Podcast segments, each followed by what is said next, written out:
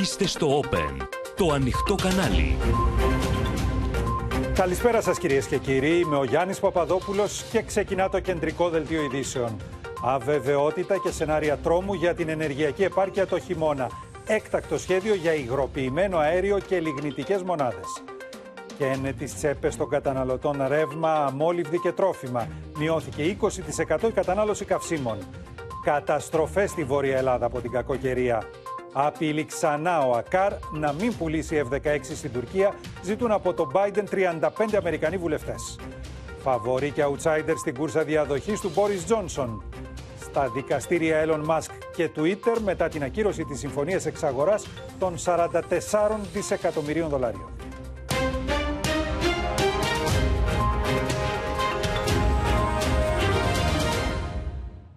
Σε αχαρτογράφητα νερά κινείται λοιπόν ολόκληρη η Ευρώπη όσον αφορά την ενέργεια με την προγραμματισμένη διακοπή λειτουργίας του Nord Stream 1 να θέτει σε κατάσταση συναγερμού τα κράτη-μέλη της Ευρωπαϊκής Ένωσης. Ο Υπουργός Ενέργειας Κώστας Κρέκας παραδέχθηκε στο Open πως όσο συνεχίζεται ο πόλεμος στην Ουκρανία, κανείς δεν ξέρει πώς θα εξελιχθούν τα ενεργειακά ζητήματα. Ωστόσο, διαβεβαίωσε ότι η χώρα μας είναι προετοιμασμένη ακόμα και για το χειρότερο σενάριο. Σε θρίλερ για γερά νεύρα εξελίσσεται η ενεργειακή επάρκεια της Ευρώπης εν ώψη χειμώνα, καθώς το κλείσιμο του Nord Stream 1 από τη Δευτέρα έως τις 21 Ιουλίου για εργασίες συντήρησης τροφοδοτεί σενάρια πλήρους διακοπής της ροής αερίου από τη Ρωσία. Ο Υπουργός Ενέργειας Κώστας Κρέκας δήλωσε στο Open ότι κανείς δεν μπορεί να προχωρήσει σε ασφαλείς προβλέψεις για το τι θα γίνει τους επόμενους μήνες στο πεδίο της ενέργειας, τονίζοντας ωστόσο ότι η Ελλάδα είναι θωρακισμένη ακόμα και για το χειρότερο σενάριο. Βλέπετε ότι θα έχουμε πρόβλημα με την ενέργεια του χειμώνα, κύριε Σκρέκα; Είναι κάτι το οποίο δεν μπορεί να το, να το πει κανείς. Έχουμε έναν πόλεμο, κανείς δεν ξέρει τι θα συμβεί και βεβαίως όλοι εύχονται να τελειώσει γρήγορα. Το ελληνικό σχέδιο έκτακτης ανάγκης προβλέπει την εξασφάλιση επιπλέον φορτίων LNG, τη λειτουργία πέντε μονάδων ηλεκτροπαραγωγής με δίζελ από φυσικό αέριο, την εισαγωγή της νέας λιγνητικής μονάδας της ΔΕΗ στο δίκτυο και την εξασφάλιση αερίου από την Ιταλία. Κομβικό ρόλο στο σχέδιο παίζει ρεβιθούσα που ενισχύεται σημαντικά με τη νέα πλωτή δεξαμενή που έχει φτάσει στο σταθμό, αυξάνοντας την αποθηκευτική ικανότητα από τις 225 στις 370.000 κυβικά μέτρα αερίου. Η νέα εγκατάσταση αναμένεται να μπει στο σύστημα άμεσα. Κάνουμε τις ετοιμασίες προκειμένου αυτό το FSU να μπορεί να μπει στο σύστημα στο τέλος του μηνός. Η μείωση των ροών αερίου από τη Ρωσία εκτινάσει τις χρηματιστηριακές τιμές του καυσίμου, με το ράλι ανατιμήσεων να βραχικυκλώνει και το νέο σύστημα τιμολόγησης ρεύματος. Η ενεργειακή κρίση βάζει δύσκολα στις οικονομίες της Ευρωζώνης. Οι προβλέψεις δεν είναι πάρα πολύ ευίωνε, είναι η αλήθεια, αλλά μένει να δούμε τι θα γίνει σε μια σειρά από πράγματα όπως την ενέργεια. Στο μεταξύ, η αντιπολίτευση εξαπολύει πειρά εναντίον της κυβέρνησης για τις επιλογές της στα ενεργειακά ζητήματα. Αρνούνται να βάλουν πλαφόν στα κέρδη των παραγωγών ενέργειας στη χονδρική με πρωταγωνιστή σε αυτή την εσκροκέρδεια την δημόσια επιχείρηση ηλεκτρισμού. Σύμφωνα με τα επίσημα στοιχεία, περισσότερα από 4 στα 10 νοικοκυριά δηλώνουν πως το μηνιαίο εισόδημα δεν επαρκεί για το μήνα. Τα πολυδιαφημιζόμενα λοιπόν μέτρα για την άμβληση των οικονομικών συνεπειών της ενεργειακής κρίσης βαφτίστηκαν λανθασμένες εκτιμήσεις και πλέον είναι στον αέρα. Γι' αυτό λοιπόν η δική μας άποψη είναι καθαρή πλαφών στη λιανική τιμή της ενέργειας. Και βέβαια η ακρίβεια ροκανίζει πλέον και τις αποταμιεύσεις των καταναλωτών με την τιμή της αμόλυβδη βενζίνης να παραμένει στα ύψη. Οι πρατηριούχοι τονίζουν ότι λόγω της εκρηκτικής τιμής των καυσίμων η κατανάλωση έχει μειωθεί πάνω από 20%.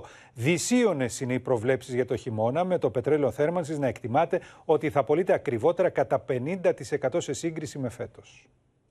Στα ύψη οι τιμές της βενζίνης, στον πάτο η κατανάλωση στα καύσιμα, με την ακρίβεια να έχει εκτροχιάσει τους οικογενειακούς προπολογισμούς. Δεν καταναλώνονται τα καύσιμα τα οποία προμηθευόμαστε άμεσα και σε μια πτωτική πορεία, δηλαδή σε ένα χρονικό σημείο που υπάρχει μια πτωτική πορεία, αργεί αυτό να αποτυπωθεί στις αντλίες των πρατηρίων. Έτσι λοιπόν την επόμενη εβδομάδα θα δούμε και τιμές κάτω από 2,20. Πόση μείωση καταγράφεται; Τουλάχιστον 20%. Η μέση τιμή της βενζίνης πανελλαδικά αγγίζει τα 2,376 ευρώ το λίτρο. Στην Αττική τα 2,333, ενώ στις Κυκλάδε διατηρείται πάνω από τα 2,6 ευρώ το λίτρο. 54 λίτρα. Δεν το γεμίζεις ποτέ. Αλλά με 70 γέμιζε. Τώρα θέλει 95%. Πέρυσι η τιμή της βενζίνης ήταν στην περιοχή των 1,67 ευρώ. Οι πρατήριουχοι προβλέπουν δύσκολο χειμώνα με την τιμή του πετρελαίου θέρμανσης να διαμορφώνεται σε τιμές αμόλυβδης. Τον Οκτώβριο θα ξεκινήσει το πετρέλαιο θέρμανσης πάνω από 1,60. Την ίδια ώρα τον οικογενειακό προπολογισμό καίνε και η αυξήσει στα ράφια το σούπερ μάρκετ. Μέσα σε ένα χρόνο Το αλεύρι από 1,10 ευρώ πέρυσι πωλείται τώρα προς 1,70 ευρώ και το κοτόπουλο από τα 3,15 ευρώ τον περσινό Ιούνιο στα 4,15 ευρώ φέτος. Τα πάντα έχουν ακριβήνει. Τα πάντα. Το γάλα από τα 1,18 ευρώ φέτος κοστίζει 1,41 ευρώ, ενώ οι σαρδέλες πολλούνται σε σχέση με πέρυσι κατά 2 ευρώ πιο ακριβά. Τρεις στους τέσσερις καταναλωτές ψωνίζουν με κριτήριο την τιμή. Δεν πηγαίνουν στην ποιότητα ή στην ποσότητα, πηγαίνουν στην τιμή. Σύμφωνα με έρευνα του ΣΕΛΠΕ, το διαθέσιμο εισόδημα των οικοκυριών έχει μειωθεί κατά 17%. Η ακρίβεια φέρνει και μείωση της κατανάλωσης αλλά και ακόμη περισσότερους απλήρωτους φόρους. Ο Βασίλης Τσεκούρας είναι εδώ για να μας δώσει λεπτομέρειες. Γιάννη, από τη στιγμή που ανεβαίνουν οι τιμές και ανεβαίνουν κάθε μήνα, φυσικό επόμενο είναι να έχουμε και πτώση της κατανάλωσης. Για παράδειγμα, στη βενζίνη, είδαμε και στο βίντεο, η πτώση κατανάλωσης αγγίζει το 20%. Μαθαίνουμε ότι στα τρόφιμα, τα ποτά και τα είδη πρώτης ανάγκης φτάνουν ακόμα και το 9%. Μεγάλη πτώση φυσικά όσο ανεβαίνουν και οι τιμές. Αλλά δεν είναι μόνο αυτό φαίνεται ότι η ακρίβεια ε, λόγω της ακρίβειας δεν μπορούμε να πληρώσουμε και φόρους. 4 δισεκατομμύρια επιπλέον απλήρωτους φόρους άφησαν οι πολίτες το πεντάμινο Ιανουαρίου-Μαΐου του 2022, σύμφωνα με τα στοιχεία της ΑΔΕ. Έχουν αυξηθεί και οι οφειλέτες; Έχουν αυξηθεί και οι οφειλέτες. Να σου πω ότι μόνο το Μάιο είναι 314 εκατομμύρια ευρώ παραπάνω. Αλλά όπως είπες και εσύ, μόνο από, το Μάιο, από τον Απρίλιο στο Μάιο, σε ένα μήνα δηλαδή, οι οφειλέτες αυξήθηκαν κατά 800.000 είναι πολύ. Από τα 3,94 εκατομμύρια τον Απρίλιο φτάσαμε στα 4,74 εκατομμύρια πολίτες ναι. τον Μάιο. 800.000 παραπάνω. Αυτό δείχνει φυσικά την οικονομική ασφυξία, αν θέλεις, Γιάννη. Δείχνει ότι προστίθενται στα νοικοκυριά που δεν τα φέρνουν βόλτα όλο και περισσότερα, Βασίλη. Και τις προτεραιότητες που βάζουν σε ό,τι θα πληρώσουν. Σε ευχαριστούμε. Δεν εφησυχάζει, κυρίες και κύριοι, η αντιπολίτευση παρά την κατηγορηματική διαβεβαίωση του Πρωθυπουργού ότι θα εξαντλήσει την τετραετία. Σήμερα, ο κυβερνητικός εκπρόσωπος δήλωσε ότι ο Κυριάκος Μητσοτάκης δεν παίζει με τους θεσμούς και έχει εμπιστοσύνη στην κοινωνία. Επομένως, δεν έχει λόγο να προσφύγει σε πρόορε εκλογές. Όμως, Τσίπρας και Ανδρουλάκης εντατικοποιούν τις περιοδίες τους και το Κομμουνιστικό Κόμμα καλεί τα μέλη τους σε εκλογική ετοιμότητα. Με διπλή παρέμβαση, ο Πρωθυπουργός βάζει φρένο στα σενάρια για πρόορε εκλογές που άναψαν φωτιές στα επιτελεία των κομμάτων. Η κυβέρνηση μιλά για την ανάγκη σταθερότητας σε πολύ δύσκολους καιρούς και δείχνει το 2023 ως χρονιά εκλογικής αναμέτρησης. Προπόθεση για τη συνέχιση μιας πολιτικής στήριξης της κοινωνίας είναι η σταθερότητα. Είναι να μπορούμε να παίρνουμε γρήγορα, ουσιαστικά, αποτελεσματικά αποφάσεις που να μετατρέπουν σε κοινωνικό αγαθό και κεκτημένο ό,τι πετυχαίνουμε στην οικονομία. Ο Μητσοτάκη ναι. δεν παίζει με τους θεσμούς, ούτε ναι. με τους χρόνους. Ε. Έχει εμπιστοσύνη στην κοινωνία. Στο τέλος της τετραετίας θα δείξουμε τα αποτελέσματα της δουλειάς μας. Οι κυβερνητικές αναφορές πάντως για ολοκλήρωση της τετραετίας δεν πείθουν την αντιπολίτευση. Τσίπρας και Ανδρουλάκης περιοδεύουν στην περιφέρεια και κατηγορούν τον Πρωθυπουργό ότι πρώτος άνοιξε την κουβέντα για εκλογές και τώρα επιχειρεί να την κλείσει. Έχουν αυξηθεί διακομιδές. Αν είχατε παιδί, δεν θα είχατε παιδί από το να το βλέπει.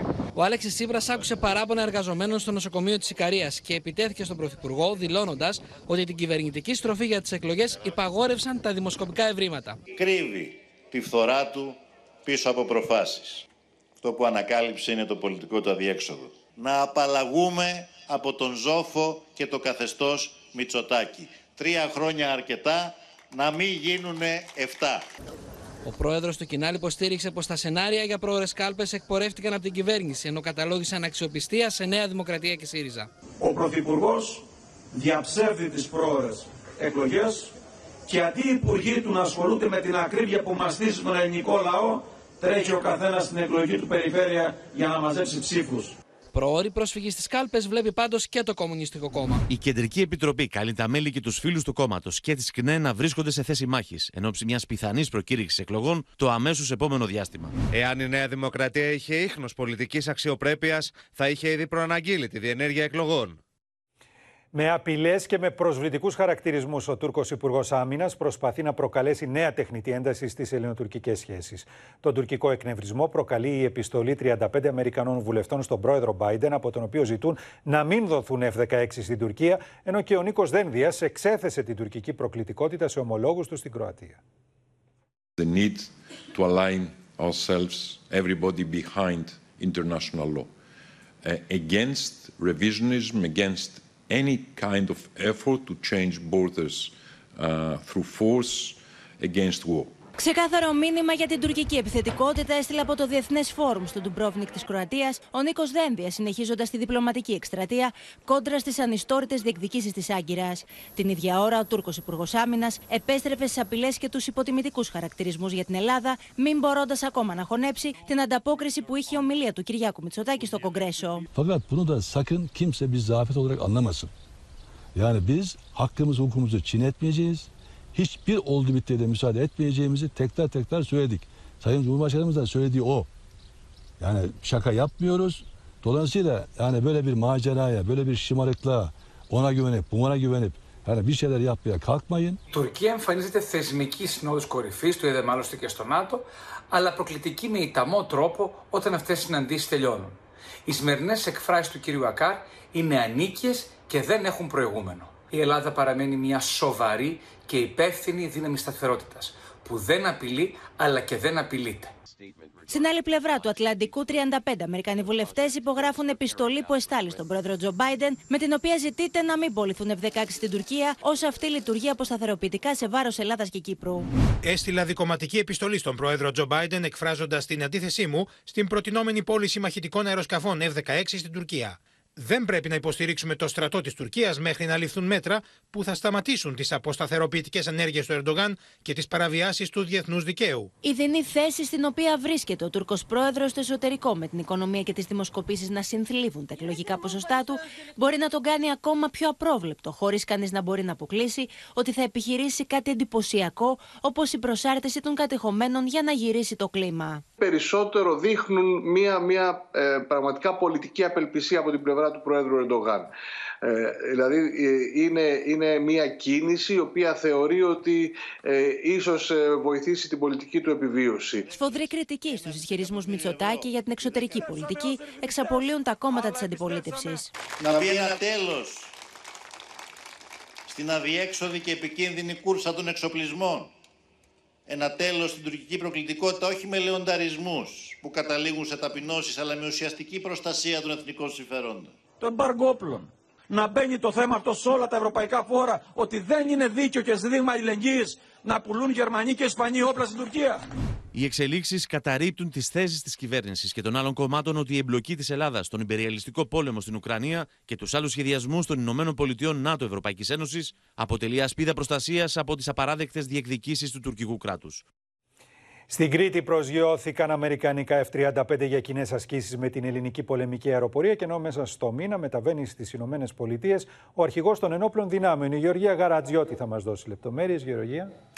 Ναι, Γιάννη, ήδη έχουν προσγειωθεί στην βάση της Σούδας 10 αμερικανικά μαχητικά F-35 μαζί με τα F-15 και από τη Δευτέρα ξεκινούν κοινές ασκήσεις και συνεκπαιδεύσεις με ελληνικά μαχητικά νότια και νοτιοανατολικά της Κρήτης και μάλιστα με πραγματικά πυρά μέχρι και τις 18 Ιουλίου. Ενώ αύριο μεταβαίνει στις ΗΠΑ ο αρχηγός Γεθά στρατηγός Κωνσταντινός Φλόρο για μια σειρά επαφών. Μεταξύ αυτών θα συναντήσει το Αμερικανικό Πεντάγωνο, τον ομόλογό του στρατηγό Μίλεϊ. Και δεν είναι Γιάννη καθόλου τυχαίο ότι θα επισκεφθεί και το εργοστάσιο παραγωγής των F-35 στο Τέξας. Καθώς οι ελληνικές ενοπλέ δυνάμεις για το επόμενο διάστημα έχουν δύο στόχους. Ο πρώτος είναι η απόκτηση μια συν μία μοίρας ε, μαχητικών F-35, για την οποία έχουμε στείλει ήδη και έτοιμα για την Σωστά. προμήθειά τους. Και δεύτερον, η αναβάθμιση του ναυστάθμου της Κρήτης με την επέκταση των εγκαταστάσεων στη Σούδα, έτσι ώστε να γίνει σημείο μόνιμης στάθμευσης όχι μόνο πλοίων του ελληνικού πολεμικού ναυτικού, αλλά και να μπορούν να ελιμενιστούν πλοία συμμαχικών χωρών όπως οι Ηνωμένες Πολιτείες, η Αίγυπτος ε, και η Γαλλία και οι ελληνικές ενοπλέ δυνάμεις να μπορούν να επεκτείνουν ναι. την επιχειρησιακή τους δραστηριότητα τόσο στην κεντρική όσο και στην Ανατολική Μεσόγειο. Αυτή λοιπόν είναι η μακροπρόθεσμη στόχη των ελληνικών ενόπλων δυνάμεων. Όμως, Γιάννη, καθημερινά οι ελληνικές ενόπλες δυνάμεις παρακολουθούν τις τουρκικές κινήσεις στο πεδίο, καθώς όπως ακούσαμε και νωρίτερα τη συνέντευξη του Υπουργού Άμυνας Χολουσία Καρ, η Τουρκία έχει σχέδια για το Αιγαίο, για την Ανατολική Μεσόγειο και για την Κύπρο, τα οποία θα ενεργοποιήσει σε διαφορετικές φάσεις. Αν τα καταφέρει βέβαια, γιατί αυτή είναι η ευσεβής πόθη των Τούρκων, να ακούσουμε τι είπε ο Ακάρ. Ülkemizin hak ve menfaatlerini korumak, kollamak planlarımız var. Terörle mücadelede, Ege'de, Doğu Akdeniz'de, Kıbrıs'ta ve dolayısıyla biz bu planlarımızı yaptık, bu planlarımızı uygulayacağız. Ve bunun bir aşamaları var, dereceleri var. Bu çerçevede biz hazırlıklarımızı, yapılacak efendim değişiklikleri, ilaveleri hepsini yaptık. Ama karşı taraf Αυτά λοιπόν είναι τα μεγαλεπίβολα σχέδια των Τούρκων, οι οποίοι πάντως μέρα-μέρα απεργάζονται διάφορα θέματα και κυρίως εργαλειοποιώντας το μεταναστευτικό και βρίσκονται σε έξαρση προσπάθειες των κυκλωμάτων των διακινητών μεταναστών από την Τουρκία, που μάλιστα, όπως θα ακούσουμε τώρα από τη Μίνα Καραμίτρου, επινοούν και τους πιο εφάνταστους τρόπους, τα πιο εφάνταστα τεχνάσματα για να πετύχουν τους σκοπούς τους. Μίνα. Και γι' αυτό οι επιχειρήσεις της ελληνικής αστυνομίας έχουν αυξηθεί το τελευταίο διάστημα, Γιάννη. Είναι μάλιστα χαρακτηριστικό ότι μέσα σε μία εβδομάδα έχουν συλληφθεί περίπου 1.200 παράνομοι μετανάστες που είναι στην χώρα μας. Σύμφωνα μάλιστα με την επίσημη ανακοίνωση του Υπουργού Προστασίας του Πολίτη. Και μάλιστα έχουν συλληφθεί 38 παράνομοι διακινητές. Όσον αφορά αυτό που είπες δηλαδή για τους εφάνταστους τρόπους που χρησιμοποιούν πια για να μεταφέρουν τους παράτυπους μετα... ε, μετανάστες στη Ναι. χώρα μας, είναι γεγονός, αν σκεφτεί κανείς, ότι πριν από δύο ημέρες με αυτό το ασθενοφόρο που βλέπετε, ένας Σύριο στον ε, Εύρο επιχείρησε να περάσει στη χώρα μας 8 παράτυπους μετανάστες. Ε, πήρε λοιπόν αυτό το ασθενοφόρο, το οποίο θεώρησε ότι δεν θα το σταματούσε κανένας, γιατί δεν θα κινούσε τις υποψίες. Ε, ναι, αλλά το φόρτωσε και με 8 μετανάστες μας λες. Ακριβώς, ακριβώς. Έβαλε μάλιστα και βουλγάρικες πινακίδες για να υποθέσει κάποιος από τα μπλόκα ότι προφανώς μεταφέρουν κάπου από τη Βουλγαρία κάποιον ασθενή στην χώρα μας και να μην κάνει την, ε, τον έλεγχο που ε, θα έπρεπε. Ο έλεγχος όμως έγινε και πράγματι βρέθηκαν μέσα 8 παράτυποι μετανάστες. Δεν ξέρω αν είναι φάνταστος ή αν αποδείχθηκε αφελής, πάντως ε, έπεσε στα δίκτυα των διοκτικών αρχών. Σε ευχαριστούμε Μίνα. Η ικτρή τώρα κατάσταση της τουρκικής οικονομίας εξελίσσεται στο μεγαλύτερο πρόβλημα για την πολιτική επιβίωση του Τούρκου Προέδρου, με τους διεθνείς οίκους αξιολόγησης να κατατάσσουν τα τουρκικά ομόλογα στην κατηγορία των σκουπιδιών. Και όσο ο πληθωρισμός καλπάζει στα ύψη, τόσο η δημοτικότητα του Ερντογάν καταβαραθρώνεται εν ώψη των προεδρικών εκλογών του χρόνου. Νέο χαστούκι στον Ερντογάν δίνει ο οίκος Φίτς, που υποβάθμισε στην κατηγορία junk, δηλαδή σκουπίδια, την τουρκική οικονομία. Ο Διεθνής Οίκος Αξιολόγησης υποστηρίζει ότι η επιλογή Ερντογάν να καθορίζει κατά βούληση τα επιτόκια διαμορφώνει ένα σπιράλ πληθωρισμού, αποθαρρύνοντας τις εισρωέ κεφαλαίων. Καθοδηγούμενη από πολιτικούς λόγους, η Κεντρική Τράπεζα διατηρεί το βασικό της επιτόκιο στο 14% από το Δεκέμβριο του 2021. Παρά την ταχεία αύξηση του πληθωρισμού, τον αντίκτυπο του πολέμου στην Ουκρανία και της σύσφυξη της νομισματικής πολιτικής στις περισσότερες προηγμένες οικονομίε. Την ίδια ώρα προκαλούν σοκ και οι προβλέψεις για τον πληθωρισμό στην Τουρκία. Οι οικονομικοί αναλυτές εκτιμούν ότι μπορεί να εκτιναχθεί έως το 80% μέχρι το τέλος του έτους. Με την τουρκική λίρα να έχει χάσει περισσότερο από το 20% της αξίας της έναντι του δολαρίου, ο Ταγί Περντογάν ζητά από το χυμαζόμενο τουρκικό λαό να κάνει υπομονή. Aldığımız tedbirler ve hayata geçirdiğimiz programlarla bunların üstesinden geldikçe elimizdeki imkanların ve kat ettiğimiz mesafenin önemi daha iyi anlaşılacaktır.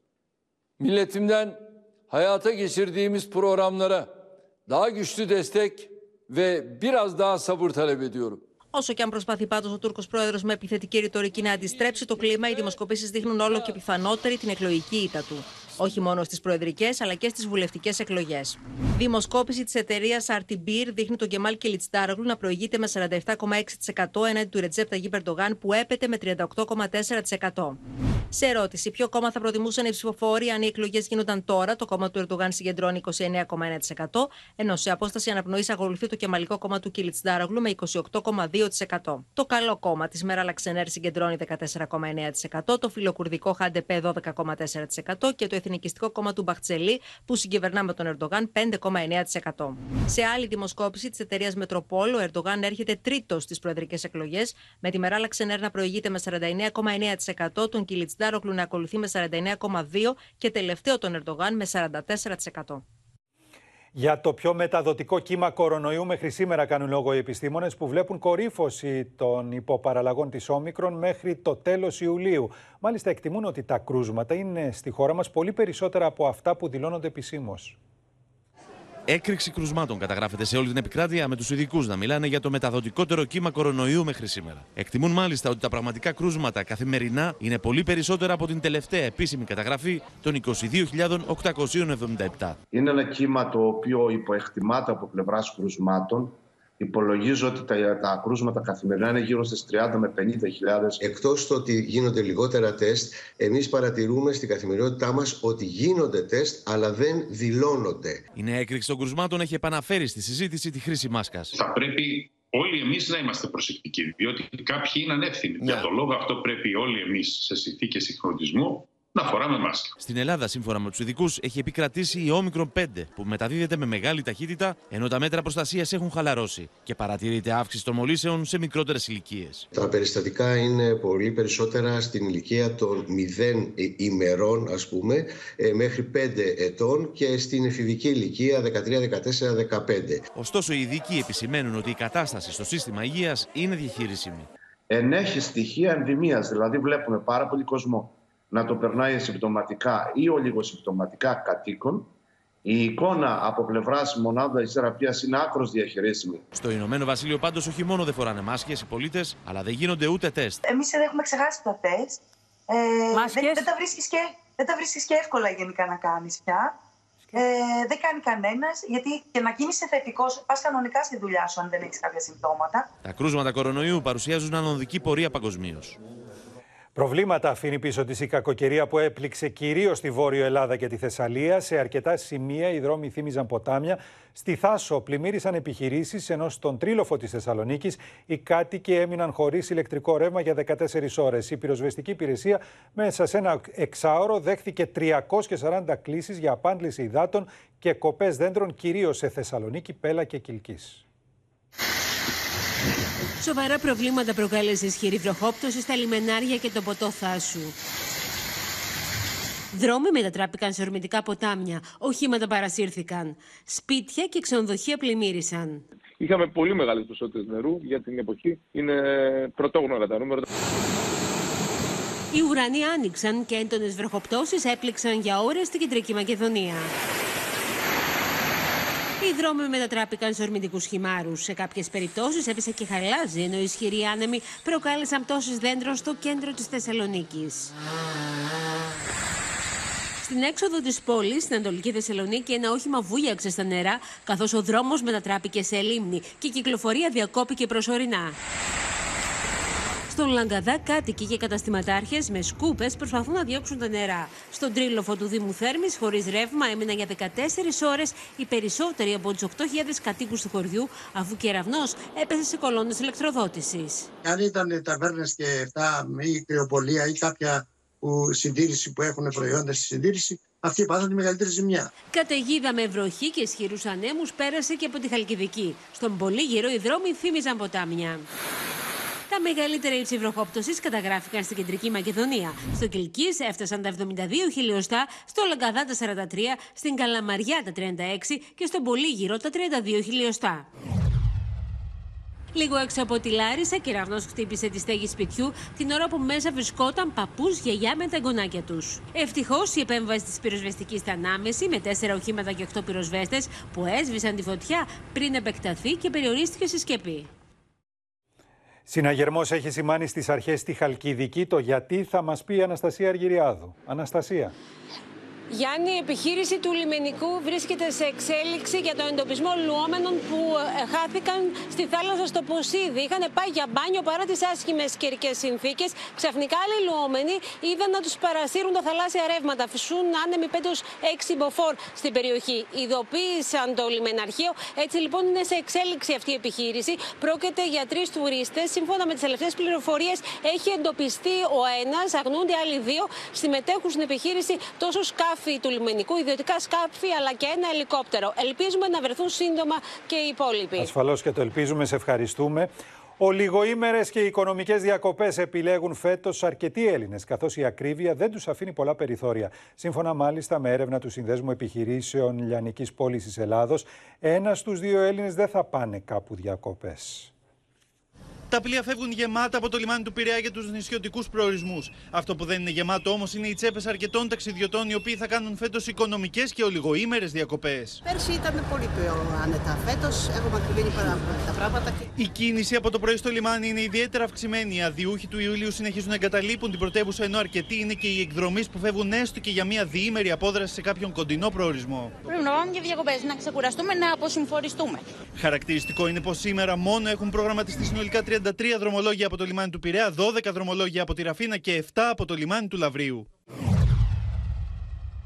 Η ακρίβεια αλλά και η οικονομική πίεση που υπέστησαν τα νοικοκυριά κατά τη διάρκεια του χειμώνα έχουν οδηγήσει πολλούς σε πιο οικονομικές λύσεις για μια μικρή απόδραση από την πρωτεύουσα.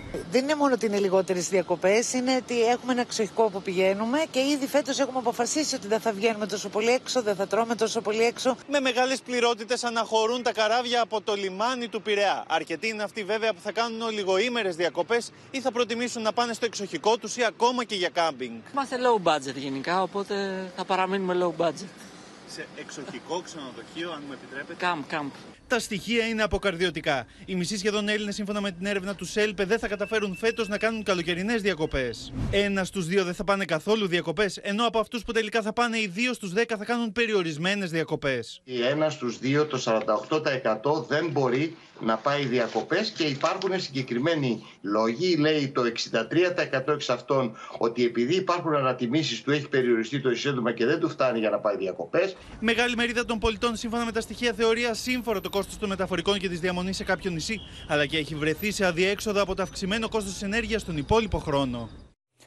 Ενθουσιασμένος με την Ελλάδα είναι ο θρύλος του NBA Magic Johnson, ο οποίος αυτές τις ημέρες επισκέπτεται τη χώρα μας. Με καθημερινές αναρτήσεις στα μέσα κοινωνικής δικτύωσης και με φωτογραφίες και βίντεο από τις ελληνικές ομορφιές, διαφημίζει με τον καλύτερο τρόπο την Ελλάδα. Σύμφωνα με τα στοιχεία του Υπουργείου Τουρισμού, τον Ιούνιο οι αφήξεις από τις Ηνωμένες Πολιτείες κατέγραψαν αύξηση κατά 50% σε σύγκριση με το 2019. Happy from Greece. Happy We got the fireworks, you know. Μαγεμένος από τις ελληνικές ομορφιές δηλώνει με κάθε τρόπο Magic Johnson, ο θρύλος του NBA, ο οποίος τις τελευταίες ημέρες αποτελεί την καλύτερη διαφήμιση για την Ελλάδα. Μαζί του η σύντροφός του Κούκι.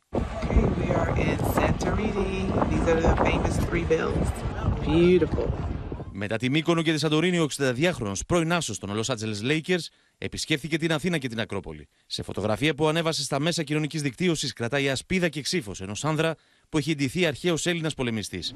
Σήμερα είχα μια εμπειρία που άλλαξε τη ζωή μου, γεμάτη με τόση βιβλική ιστορία. Επισκεφθήκαμε την Ακρόπολη της Αθήνας, μια οχυρωμένη Ακρόπολη που βρίσκεται στην κορυφή ενός λόφου με τέσσερις ναούς. Ο Μάτζικ Τζόνσον ξεναγήθηκε στο Ηρώδιο και το Ερέχθιο, ενώ επισκέφθηκε και τη διόρυγα της Κορίνθου. Δεν είναι η πρώτη φορά που ο Μάτζικ Τζόνσον επισκέπτεται την Ελλάδα. Πέρσι είχε επισκεφθεί τα νησιά του Ιωνίου, ενώ έξω από την εκκλησία του Αγίου Διονυσίου στη Ζάκυνθο εξέφραζε τον ενθουσιασμό του για τη χώρα μας.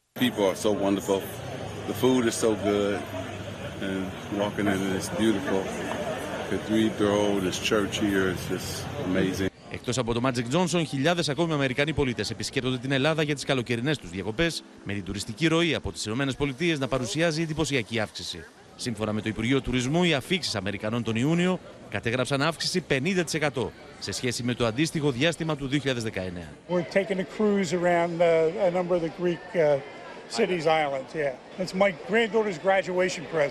Το 2019, έτος ρεκόρ για τον ελληνικό τουρισμό, ήρθαν στην Ελλάδα 1.179.000 Αμερικανοί επισκέπτες, ενώ οι εισπράξεις έφτασαν στα 1,188 δισεκατομμύρια ευρώ, καθώς είναι τουρίστες με υψηλή μέση δαπάνη κατά τις διακοπές τους.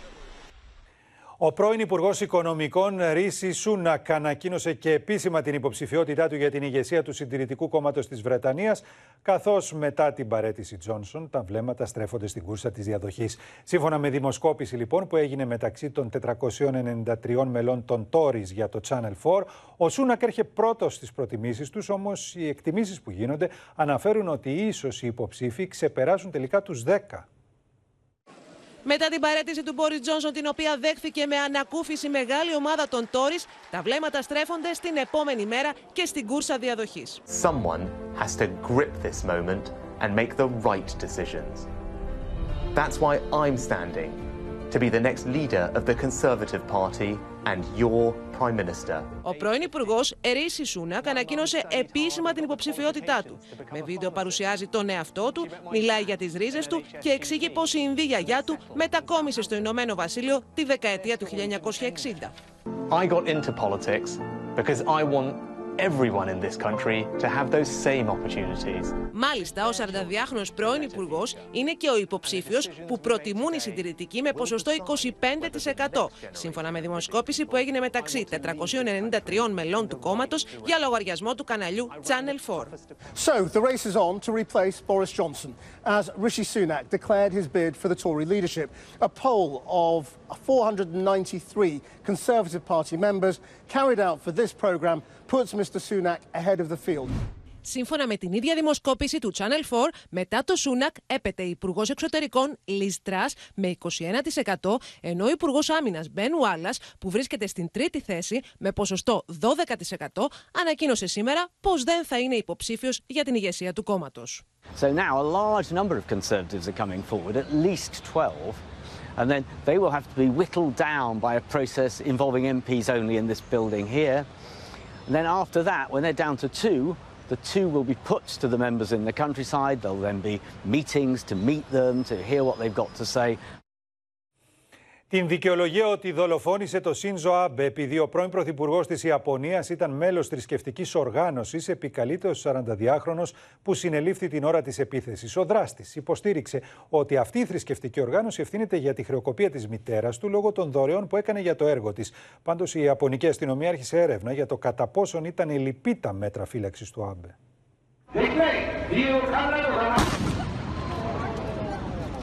Το αυτοσχέδιο όπλο που κρατούσε ο Τετσούγια Γιαμαγκάμι εκπυρσοκρότησε δύο φορές. Ο 42χρονο δράστης αστόχησε στην πρώτη βολή, όμως η δεύτερη τραυμάτισε θανάσιμα τον Σίντζο Άμπε. Ο 67χρονο Ιάπωνας πρώην πρωθυπουργός, χτυπημένος πισόπλατα, πέθανε από ακατάσχετη αιμορραγία. Highlighted from another angle, the attacker is seen approaching. Then plumes of gun smoke are let off at close range. Abe is hit in the back and the neck. Σύμφωνα με την αστυνομία, ο δράστης υποστήριξε πως ο αρχικός του στόχος ήταν ο αρχηγός μιας θρησκευτικής οργάνωσης, στην οποία η μητέρα του έκανε δωρεές, με αποτέλεσμα να χρεοκοπήσει. Στη συνέχεια όμως αποφάσισε να επιτεθεί στον πρώην Πρωθυπουργό, τον οποίο κατηγορούσε πως προωθούσε την εν λόγω οργάνωση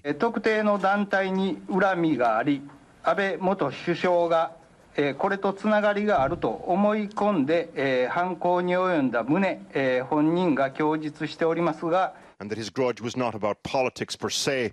Nara police said it was not clear if the unnamed organization actually existed. Στο σπίτι του Τετσούγια Γιαμαγκάμι, ο οποίος είναι πρώην μέλος του Ιαπωνικού πολεμικού ναυτικού, βρέθηκαν εκρηκτικά όπως και άλλα αυτοσχέδια όπλα.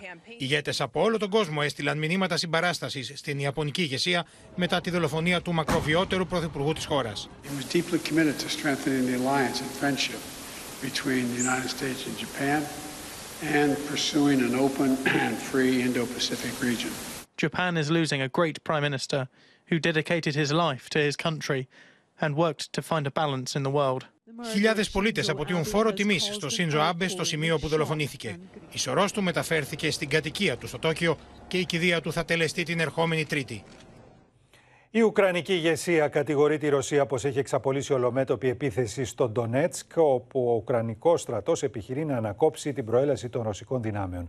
Η σύνοδος των Υπουργών Εξωτερικών της G20 στην Ινδονησία αποτέλεσε ακόμη ένα πεδίο αντιπαράθεσης ανάμεσα σε Δύση και Ρωσία. Μάλιστα, ο Λαυρόφ αποχώρησε πριν από τη λήξη της Συνόδου, καταγγέλλοντας αντιρωσική προπαγάνδα. Σφοδρέ μάχε διεξάγονται ανάμεσα στον Ουκρανικό στρατό και τι ρωσικέ δυνάμει γύρω από το Σλοβιάνσκ.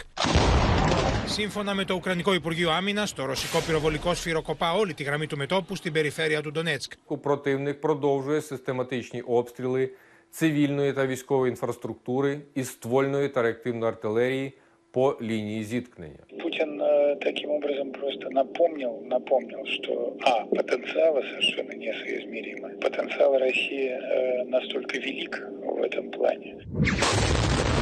Τουλάχιστον δύο είναι νεκροί και πέντε οι τραυματίες μετά από βομβαρδισμό στην πόλη Κρυβιρίχ στην περιφέρεια Δνipropetrovsk. Η ρωσική εισβολή στην Ουκρανία κυριάρχησε και στη Σύνοδο των Υπουργών Εξωτερικών της G20 στην Ινδονησία. Ο Ρώσος Υπουργός Εξωτερικών Σεργέη Λαυρόφ αποχώρησε πριν τη λήξη της Συνόδου, καταγγέλλοντας αντιρωσική προπαγάνδα. Η καθιερωμένη φωτογράφηση των αξιωματούχων ακυρώθηκε. Ich nicht lächelnd mit jemand an der Seite stehen kann, der zeitgleich die Ukraine bombardiert, Kinder, Erwachsene, Zivilisten kaltblütig. In fact, Foreign Minister Lavrov left the meeting early maybe because the messages have become so resoundingly clear. Не интересуют западные либеральные режимы. Их интересует исключительно колониальное мышление, мышление доминирования над всеми остальными. Από τα κεντρικά γραφεία της CIA, ο πρόεδρος Biden καυχήθηκε πως οι πληροφορίες που συγκέντρωσαν οι Αμερικανικές μυστικές υπηρεσίες πριν τη ρωσική εισβολή στην Ουκρανία επέτρεψαν στην Ουάσιγκτον να προειδοποιήσει άλλες χώρες για τον επικείμενο πόλεμο. We saw what he was doing. You saw it. The forces he was amassing, the plans he was making, exposing Putin's playbook punched a gigantic hole in the pretense για την εξέλιξη των μαχών που κλιμακώνονται στο Ντονέτσκ θα μας ενημερώσει τώρα η απεσταλμένη μας στο Κίεβο Αδαμαντία Λιόλιο. Αδαμαντία. Όπως λένε Γιάννη οι Ουκρανικές ε, αρχές, η Ρωσία δεν εγκαταλείπει το σχέδιό της για την κατάκτηση ολόκληρου του Ντομπάς και την προσπάθειά της να φτάσει στα διοικητικά σύνορα του Ντονιέτσκ και του Λουγκάνσκ. Γι' αυτό το λόγο έχουν ενταθεί οι επιθέσεις εκεί και είναι συχνότεροι οι βομβαρδισμοί. Μάλιστα, όπως λένε, η Ρωσία έχει αυξημένο ανθρώπινο δυναμικό, όπως και πυροβολικό, και είναι όλο και πιο συχνές οι εκκλήσεις της Ουκρανίας για όπλα από τη Δύση. Την ίδια ώρα, μάλιστα, πριν από λίγο έγινε γνωστό ότι είναι πολυάριθμοι οι βομβαρδισμοί και στο μοναστήρι Σβιατοχίρσκα που βρίσκεται επίσης στην περιοχή του Ντονιέτσκ με σπασμένα τζάμια και εκτεταμένες καταστροφές στους τοίχου από τις συχνές επιθέσεις. Ενώ σήμερα πύραυλος έπληξε και την πόλη Κρύβη Ρίχ με αποτέλεσμα δύο γυναίκες να χάσουν τη ζωή τους, μία 41 ετών και μία κοπέλα 20 ετών, η οποία τραυματίστηκε σοβαρά και λίγο αργότερα η κυπέκυψε στα τραύματά της, ενώ ο πατέρας της παραμένει νοσηλευόμενος. Την ίδια ώρα όμως και ένας πύραυλος Ισκαντέρ έπληξε το κέντρο του Χαρκόβου με αποτέλεσμα πολλοί να είναι οι τραυματίε μεταξύ των οποίων και ένα 12χρονο κορίτσι, όπως και βομβαρδισμό και επιθέσεις με έξι πυράβλους είχαμε και στην περιοχή του Νικολάευ, με αποτέλεσμα να έχουμε εκτεταμένες καταστροφές σε σπίτια και επιχειρήσεις. Κλείνοντας, Γιάννη, να επισημάνουμε πω ο επικεφαλής της γαλλικής ε, γερουσίας ήταν εδώ σήμερα στο Κίεβο, ο Ζερά Λαρσέ, ο οποίος μίλησε και στο Κοινοβούλιο της Ουκρανίας, δηλώνοντας την στήριξή του και στην προσπάθεια της χώρας για την ένταξή της στην Ευρωπαϊκή Ένωση. Σε ευχαριστούμε, Δαμαντία. Θα συνδεθούμε τώρα με το Θανάση Αυγερή να μας πληροφορήσει τι λένε και στη Μόσχα για την εξέλιξη των επιχειρήσεων και αν υπάρχει κάτι παραπάνω για την εσπευσμένη αναχώρηση του Λαυρόφ από τη σύνοδο του Γκρουπ των 20, όπου δεν έμεινε μέχρι τέλους, δεν υπήρξε και οικογενειακή φωτογραφία. Θανάση. Καλησπέρα από τη Μόσχα που εκτός των άλλων έχει να αντιμετωπίσει πλέον και τη σοβαρή πίεση έως κριτική της κοινής γνώμης τόσο στον Ντομπάς όσο και στη Ρωσία που αναρωτούνται γιατί συνεχίζονται τα καθημερινά σχεδόν χτυπήματα τόσο στον Ντονιέτ όσο και στην περιφέρεια του Λουγκάν, αλλά και σε ρωσικό έδαφος κάποιες φορές από το ουκρανικό πυροβολικό που χρησιμοποιεί πλέον ευρύτατα τους αμερικανικούς εκτοξευτήρες Χίμαρ. Την ίδια στιγμή, Ρώσοι και Ρωσόφωνοι γίνονται έξαλλοι και μιλούν για χιδέα και κοινική προπαγάνδα όταν ακούν ή διαβάζουν σε ουκρανικά και δυτικά μέσα ενημέρωσης ότι αυτοπυροβολούνται και αυτοσκοτώνονται καθώς ε, ε, βέβαια για τους ανθρώπους που δέχονται πειρά από το 2014 από τις δυνάμεις του Κιέβου είναι αυτονόητο ποιος έχει παραλάβει τα ανατοϊκά όπλα και ποιος χτυπά αμάχους στον Ντομπά. Δεν έχουν δηλαδή καμία αμφιβολία ότι πρόκειται για τον Ουκρανικό στρατό. Προσπαθώντας να αποκρούσει αυτή την πίεση που ασκείται και ζητά πιο αποτελεσματικά χτυπήματα στον Ουκρανικό στρατό, το Ρωσικό Υπουργείο Άμυνας ανακοίνωσε ότι ισοπαίδωσε ένα υπόστεγο με αμερικανικά πυροβόλα M777 των 155 mm το Τσισόφ Γιάρ, εκτιμώντας ότι σκοτώθηκαν εκεί ως και 30 Ουκρανοί χειριστές ε, των επιθέσεων εναντίον αμάχων στον Ντονιέτ. Στο πεδίο της διπλωματίας, ε, η εκπρόσωπος του Ρωσικού Υπουργείου Εξωτερικών, η Μαρία Ζαχάροβα, επιτέθηκε στον Τόνι Μπλίνκεν, κατηγορώντας τον ότι κατασκευάζει μυθεύματα περί δίθεν απομόνωσης του Ρώσου ομολόγου του Σεργέη Λαυρόφ στη Σύνοδο των Υπουργών των G20 στην Ινδονησία. Οι Ρώσοι διπλωμάτες ε, ηρωνεύονται τους Αμερικανούς ότι επεδίωξαν με όλα τα μέσα και προσπάθησαν να πετύχουν να μην προσκληθεί η Ρωσία. Όμως η πλειονότητα των μελών των G20 απέρριψαν ε, το αίτημά ναι. τους αυτό. Οπότε περιορίστηκαν, έτσι το χαρακτηρίζουν ε, οι Ρώσοι, σε θεατρινισμούς όπως αυτή η μη συμμετοχή στην κοινή φωτογράφηση και το δίπλο. Στη Μόσχα λένε ότι δεν υπάρχει ουδέμια πρόορη αναχώρηση του Λαυρόφ από την Τζακάρτα. Εκτελέστηκε κανονικά το πρόγραμμά του μόνο η κοινή φωτογράφηση Ματέο. Σε ευχαριστούμε, Θανάση. Το δεξί χέρι του Ουκρανού Προέδρου Ζελένσκι, ο Μιχαήλο Ποντόλιακ, στο δεύτερο μέρος της συνέντευξής του στην απεσταλμένη μας στο Κίεβο Αδαμαντία Λιόλιου, αναφέρεται στις απόπειρες δολοφονίας που, όπως λέει, έχουν γίνει κατά του Ουκρανού Προέδρου, αλλά και στην αποκαλυπτική τηλεφωνική επικοινωνία του Πούτιν με τον Μακρόν λίγο πριν από την έκρηξη του πολέμου Στο πλαίσιο ενό ντοκιμαντέρ έχει δημοσιοποιηθεί η συνομιλία που είχε ο κύριο Πούτιν με τον κύριο Μακρόν τέσσερι ημέρε πριν από την έναρξη του πολέμου. Πώ κρίνεται το γεγονό ότι δημοσιοποιήθηκε η συνομιλία και πώ κρίνεται την ουσία τη συνομιλία αυτή που νομίζω ότι την παρακολουθήσατε. Я не сторонник того, чтобы, безусловно, конфиденциальные разговоры э, лиц государств. Мне кажется, что этот разговор красноречив в том, что господин Путин практически абсолютно не знал Украину накануне войны и абсолютно иррационально э, думал о том, какие последствия этой войны будут. То есть, и этот разговор э, между господами Макроном и Путиным четко обозначил цивилизационную разницу между не только Францией, Европой в целом и Российской Федерацией. Российская Федерация доказана, и в этом разговоре в том числе, находится совершенно в другом временном промежутке э, в историческом смысле, нежели вся Европа. Это 17-18 век по мышлению, по аргументации, по пониманию того, что происходит в мире и так далее τάγκερ ελληνικών συμφερόντων μεταφέρουν ρωσικό πετρέλαιο. Αυτό είναι μια πραγματικότητα. Πώ μπορείτε αυτό να το σχολιάσετε. Всегда нужно диверсифицировать те рынки, на которых ты работаешь. Соответственно, мне сейчас э, абсолютно четко понятно, что Европа придет к такой диверсификации не только по каналам поступления в Европу тех или иных энергоносителей, но и по типам энергии. Европа этот путь пройдет, да, возможно, какая-то болезненность будет в э, определенной, по крайней мере, э, осенью-зимой этого года, но это не критично для Европы. Просто Европа станет гораздо менее зависимой от монопольных рынков. Υπάρχουν αναφορέ ακόμη και από αξιωματούχου τη Ουκρανία για απόπειρε δολοφονία κατά του Προέδρου του Βολοντίμιρ Ζελένσκι, όπω και για τρομοκρατικέ ενέργειε κατά τη πολιτική ηγεσία. Τα επιβεβαιώνεται αυτά έχουν συμβεί στην αρχή του πολέμου, από ό,τι γνωρίζουμε. В первые дни план А, так называемый, он предполагал именно заход в Киев и уничтожение здесь в течение 72 часов все, что имеет отношение к правительству, к президенту и к правительственному кварталу как таковому. То есть такие риски есть всегда. Такие риски, они никуда не делись.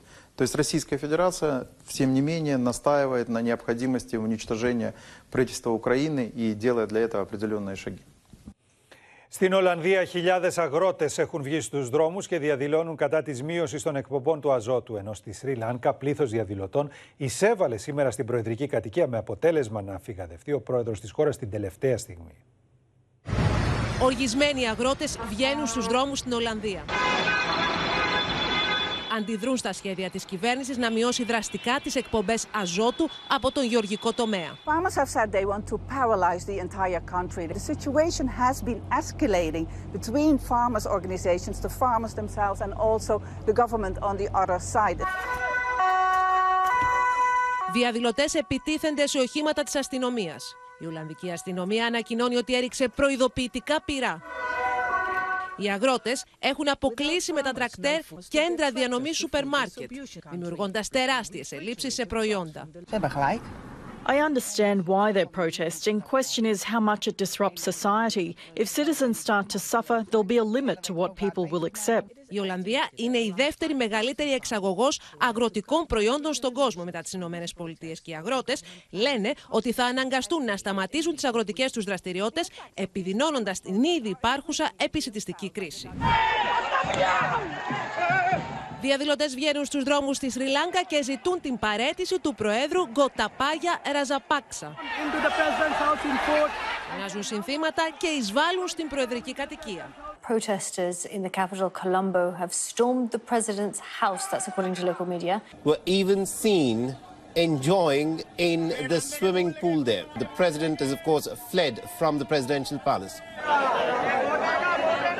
Οι πολίτες κατηγορούν τον πρόεδρο της χώρας πως τους έχει βυθίσει στην οικονομική κρίση. Ο πρωθυπουργός τη Σρι Λάνκα, λίγες ώρες μετά, ανακοινώνει πως θα παρετηθεί για να σχηματιστεί πολυκομματική κυβέρνηση. Σ' άλλο έχει προκαλέσει η απόφαση του Διευθύνοντο Συμβούλου της Τέσλα, του Elon Musk, να βάλει τέλος στη διαδικασία εξαγοράς του Twitter αντί 44 δισεκατομμυρίων δολαρίων. Ο Μάσκ επικαλείται ουσιώδη παραβίαση διατάξεων της συμφωνίας που είχε συναυθεί και ειδικότερα υποστηρίζει ότι οι ψευδείς λογαριασμοί στο Twitter ξεπερνούν το 20%. Στον αέρα τεινάζεται κυριολεκτικά την τελευταία στιγμή η εξαγορά του Twitter από τον Elon Musk. Το αφεντικό της Tesla ανακοίνωσε πως βάζει τέλος στη συμφωνία των 44 δισεκατομμύριων δολαρίων για την εξαγορά της εταιρείας που έχει το Twitter, επικαλούμενος ουσιώδη παραβίαση πολλών διατάξεών της. Ο Elon Musk ανέστηλε τη συμφωνία έως ότου ο κολοσσός των μέσων κοινωνικής δικτύωσης αποδείξει πως οι ψευδείς λογαριασμοί αντιπροσωπεύουν ποσοστό μικρότερο του 5% των συνολικών χρηστών και όχι του 20% όπως πιστεύει ο πολυκατομμυρίουχος ιδιοκτήτης της Tesla some great uh, opportunity to protect free speech when in reality he was trying to make. Η τιμή της μετοχής στο Twitter υποχώρησε κατά 6% μετά τη γνωστοποίηση της είδησης. Το Twitter αγνόησε τα αιτήματα του κυρίου Μάσκ. Μερικές φορές τα απέρριψε για λόγους που φαίνονται αδικαιολόγητοι και μερικές φορές ισχυρίστηκε ότι συμμορφώθηκε ενώ έδωσε στον επικεφαλής της εταιρείας διαστημικής τεχνολογίας SpaceX ελλειπεί ή μη χρήσιμες πληροφορίες. Τον περασμένο Ιούνιο, ο Elon Musk είχε στείλει επιστολή ζητώντας λεπτομέρειες για του λογαριασμού οι οποίοι είναι ψευδείς και απειλούσε μάλιστα να αποχωρήσει από τη συμφωνία. Νωρίτερα τον Μάιο, ο Elon Musk είπε ότι θα θέσει τη συμφωνία σε προσωρινή αναμονή, ενώ περιμένει την εταιρεία κοινωνικής δικτύωσης να παράσχει στοιχεία για το ποσοστό των ψεύτικων λογαριασμών της. And the table is now set here at Twitter headquarters for what will be a major media legal dispute between billionaire Elon Musk and Twitter and an ultimate judgment that could be worth more than 40 billion dollars. Ο δισεκατομμυρίουχο είχε αναφέρει στην επιστολή του πως χρειάζεται τα δεδομένα ούτως ώστε να πραγματοποιήσει τη δική του ανάλυση των χρηστών του Twitter και δεν πίστευε στις μεθόδους δοκιμών της εταιρείας. Για να αποχωρήσει όμως ο Elon Musk και να μην προχωρήσει η συμφωνία, πρέπει να καταβάλει το μυθικό ποσό του 1 δισεκατομμυρίων δολαρίων. Δάκρυα χαράς διαδέχθηκαν την αγωνία των ανθρώπων της μικρής Ανδριάνας, που λίγο έλειψε να πνιγεί στη θάλασσα της Ζαχάρος, όπου βρισκόταν μαζί με τη μητέρα της. Η μικρή αποσωληνώθηκε και φαίνεται να έχει ξεπεράσει οριστικά τον κίνδυνο, χάρη στις πρώτες βοήθειες που της δόθηκαν εγκαίρως αμέσως μετά το ατύχημα. Μετά από περίπου 48 ώρες, η εξάχρονη που λίγο έλειψε να πνιγεί σε παραλία της Ζαχάρος, άνοιξε τα μάτια της γεμίζοντας χαρά, συγγενείς και γιατρούς. Μια χαρά της μειώσανε το φάρμακο που την διασωληνωμένη και άνοιξε τα ματάκια της, ε, πάει καλά. Δεν κινδυνεύει, πέρασε ο κίνδυνος. Η διαδικασία αποσωλήνωσης της μικρής Ανδριάνας ξεκίνησε χθες 9 το πρωί και ολοκληρώθηκε λίγο μετά τις 4 χθες το απόγευμα. Οι γιατροί της μονάδας είναι απόλυτα ικανοποιημένοι από τον τρόπο που ανταποκρίθηκε ο οργανισμός της μικρής η πρώτη χρυσή ώρα ίσως είναι αυτή που μας έδωσε τη δυνατότητα να ελπίζουμε και τελικά είναι έτσι τα πράγματα ότι ο εγκέφαλος δεν έχει πειραχτεί, δεν έχουμε φάση υποξυγονεμίας σε εκείνη τη δύσκολη στιγμή και είμαστε πολύ αισιόδοξοι. Είναι θέμα χρόνου να βγει από την εντατική η μικρή Ανδριάνα. Μετά την αποσωλήνωση, η μικρή Ανδριάνα κατάφερε να κάνει και βιντεοκλήση στον πατέρα της που βρίσκεται στην Ελβετία και όλες αυτές τις ημέρε η αγωνία του έχει χτυπήσει κόκκινο. Η Μανούλα ήταν δίπλα της και μάλιστα το ευχάριστο όταν την αποσωληνώναμε ήταν και ο πατέρας καθοδόν από την Ελβετία για να έρθει και αυτός να δει την μικρή Ανδριάνα. Έχουμε κάνει βιντεοκλήση χτες. Σήμερα νομίζω αν είμαστε καλά και έχουμε τα ράπητα αρνητικά γιατί όχι να δει. Η εξάχρονη που ζει μόνιμα στην Ελβετία αλλά κατάγεται από τα μακρύσια της Ηλίας ήρθε με τη μητέρα της και την αδερφούλα της στο χωριό για τις καλοκαιρινές διακοπές. Μετά τη μάχη που έδωσε και νίκησε, συγγενείς και φίλοι την περιμένουν με αγωνία για να την αγκαλιάσουν. Σπύρα που έκλεβε χάλκινα γάλματα και αδριάντες από διάφορες περιοχές της Αττικής εξάρθρωσης αστυνομία. Ο Γιάννης Γιάκας με λεπτομέρειες. Γιάννη. Γιάννη, ακριβώς πώς λειτουργούσαν τα μέλη της συγκεκριμένης πύρας. Με ένα αυτοκίνητο προσέγγιζαν πάρκα και πλατείες ε, σε περιοχές ε, της βορειοανατολικής Αττικής και περισσότερο στη Νέα Ιωνία, όπου υπήρχαν πρωτομές όπως αυτή που βλέπουμε στις εικόνες του Στέλιου Καζατζίδη στη Νέα Ιωνία. Στην πραγματικότητα δεν τη βλέπουμε. Βλέπουμε ότι έμεινε το βάθρο, διότι πήραν την πρωτομή. Ακριβώς. Αυτό που κάναν ήταν να προσεγγίζουν τις πρωτομές ή τους αδριάντες σε, σε πάρκα και πλατείες, να αποκολούν από τη βάση τους τις πρωτομές και αμέσως να τις φορτώνουν στο αυτοκίνητο το οποίο είχαν και το οποίο βέβαια κατασχέθηκε από τους αστυνομικούς και να πηγαίνουν σε μάντρα σκραπ στο Μενίδη, της οποίας ο 53χρονο ιδιοκτήτης έχει και αυτός συλληφθεί και να τις ε, πουλάνε. Είπαμε, οι περιοχές δράσης τους ήταν η Νέα Ιωνία και περιοχές Βορειοανατολική Αττικής. Πώς τελείωσε η δράση τους; Όταν ε, τα ξημερώματα της Πέμπτης πήγαν να κλέψουν ε, μια προτομή του Ελευθερίου Βενιζέλου πλατεία της Αρτέμιδας, γίναν αντιληπτοί από περίοικους και μετά από αναζήτηση της αστυνομίας εντοπίστηκαν. Λίγο πριν τη σύλληψή τους, βέβαια, είχαν προλάβει να πουλήσουν ε, την προτομή του Ελευθερίου Βενιζέλου για 150 ευρώ. Να πούμε ότι έχει συλληφθεί ένας 36χρονο, ο 53χρονο ιδιοκτήτης της Μάντρας Σκραπ, μια 35χρονη, ενώ αναζητείται και ένας 32χρονο. Σε ευχαριστούμε, Γιάννη. Τα 40 χρόνια της λαμπρής διαδρομής του στην ελληνική μουσική σκηνή γιορτάζει ο Νίκος Πορτογάλογλου με δύο συναυλίες στο ρόδιο, χθες το βράδυ και απόψε. Η διήμερη μουσική γιορτή περιλαμβάνει δημοφιλή τραγούδια του που αγαπήθηκαν από διαφορετικές γενιές.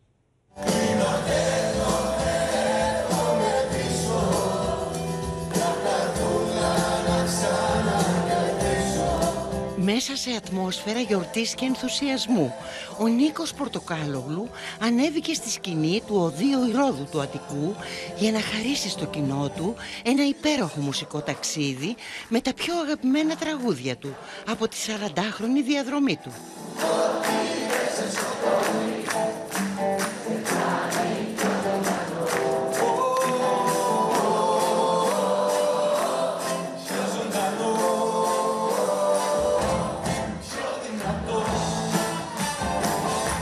Συνέστημα που επικρατεί μετά από όλο αυτό το ταξίδι είναι η ευγνωμοσύνη.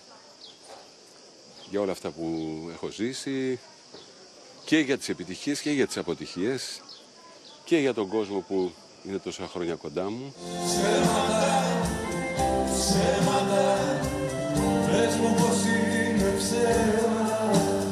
Ο δημοφιλής τραγουδοποιός για τα μουσικά του γενέθλια συναντήθηκε ξανά στη σκηνή με την μπάντα των Φατμέ 33 χρόνια μετά τη διάλυσή τους, ξεσηκώνοντας το κοινό.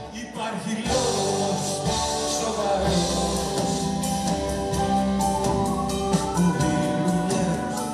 Νίκος Πορτοκάλογλου χαρακτηρίζει απρόβλεπτο και συναρπαστικό τον απολογισμό αυτών των 40 χρόνων, υπογραμμίζοντας τους σημαντικούς σταθμούς της μουσικής του πορείας. Από το ξεκίνημα, σίγουρα, με τους Φατμέ, πρώτος δίσκος, ένας καθοριστικός άνθρωπος, ο Τάσος Φαλιρέας, που μας βοήθησε, ο Διονύσης Σαββόπουλος που ήταν ο πρώτος άνθρωπος που του πήγα τα τραγούδια μου, ε, μετά τη διάλυση των ΦΑΤΜΕ πολλές συνεργασίες, συναυλίες, περιοδίες, ηχογραφήσεις, άπειρες στιγμές. Πάμε πάντα εδώ να φυλάω αυτά που πέταξες Δεν σε συγχωρώ μια ξεχωριστή βραδιά για τους λάτρεις της τεχνολογίας και του αυτοκινήτου διοργάνωσε η BMW στην πρώτη πανελλαδική παρουσίαση της νέας BMW X1 με εντελώς νέα, άκρος επιβλητική εμφάνιση, καινοτόμες τεχνολογίες και ακόμη πιο εκφραστικό χαρακτήρα. Η νέα γενιά της BMW X1 αλλάζει τα δεδομένα στην κατηγορία των Sports Activity Vehicles. Την Παρασκευή πραγματοποιήθηκε με επιτυχία η πρώτη πανελλαδική παρουσίαση της νέας BMW X1.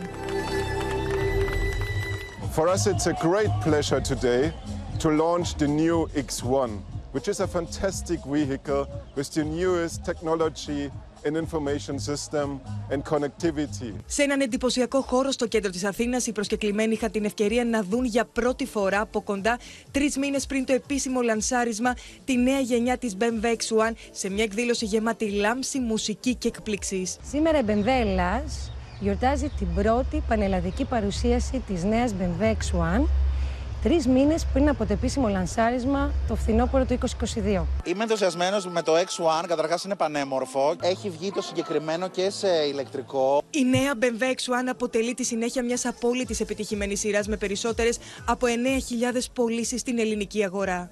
Στην τρίτη της γενιά, η νέα BMW X1 διαθέτει πιο εντυπωσιακή σχεδίαση, ανώτερη ευρυχωρία, προηγμένη ψηφιοποίηση και για πρώτη φορά ένα πλήρως ηλεκτρικό σύστημα κίνησης. Την εκδήλωση τίμησαν με την παρουσία τους εκατοντάδες πελάτες και φίλοι της μάρκας, καθώς και επώνυμοι καλεσμένοι. Ο σχεδιασμός, ένα υπέροχο μοντέλο το οποίο επανεκδίδεται αυτή τη στιγμή. Είμαστε πολύ χαρούμενοι που είμαστε εδώ. Το κοινό της Αθήνας έχει την ευκαιρία να δει από κοντά τη νέα BMW X1 έως και την Κυριακή 10 Ιουλίου στο Anasa City Events, σε ένα φεστιβάλ BMW γεμάτο γεμάτο εκπλήξεις και δραστηριότητες για όλη την οικογένεια. Οι ενδιαφερόμενοι μπορούν να κλείσουν τη θέση τους στο www.bmw.gr. Το tour της νέας BMW X1 θα συνεχιστεί και εκτός Αθηνών σε ένα μοναδικό road show στο δίκτυο των επίσημων εμπόρων BMW από τις 13 Ιουλίου μέχρι τις 24 Αυγούστου. Στο σημείο αυτό το κεντρικό δελτίο ειδήσεων του Open ολοκληρώθηκε. Ακολουθεί η πρόγνωση του καιρού και αμέσως μετά σε πρώτη τηλεοπτική μετάδοση το ντοκιμαντέρ «Τα μυστικά του Buckingham» για την κρυφή δράση του κατασκόπου Sir Anthony Blunt μέσα στο παλάτι. Μην χάσετε στις 9 την ξένη ταινία «Δικό σου για πάντα». Σας ευχαριστούμε για την προσοχή σας. Καλό βράδυ σε όλες και σε όλους.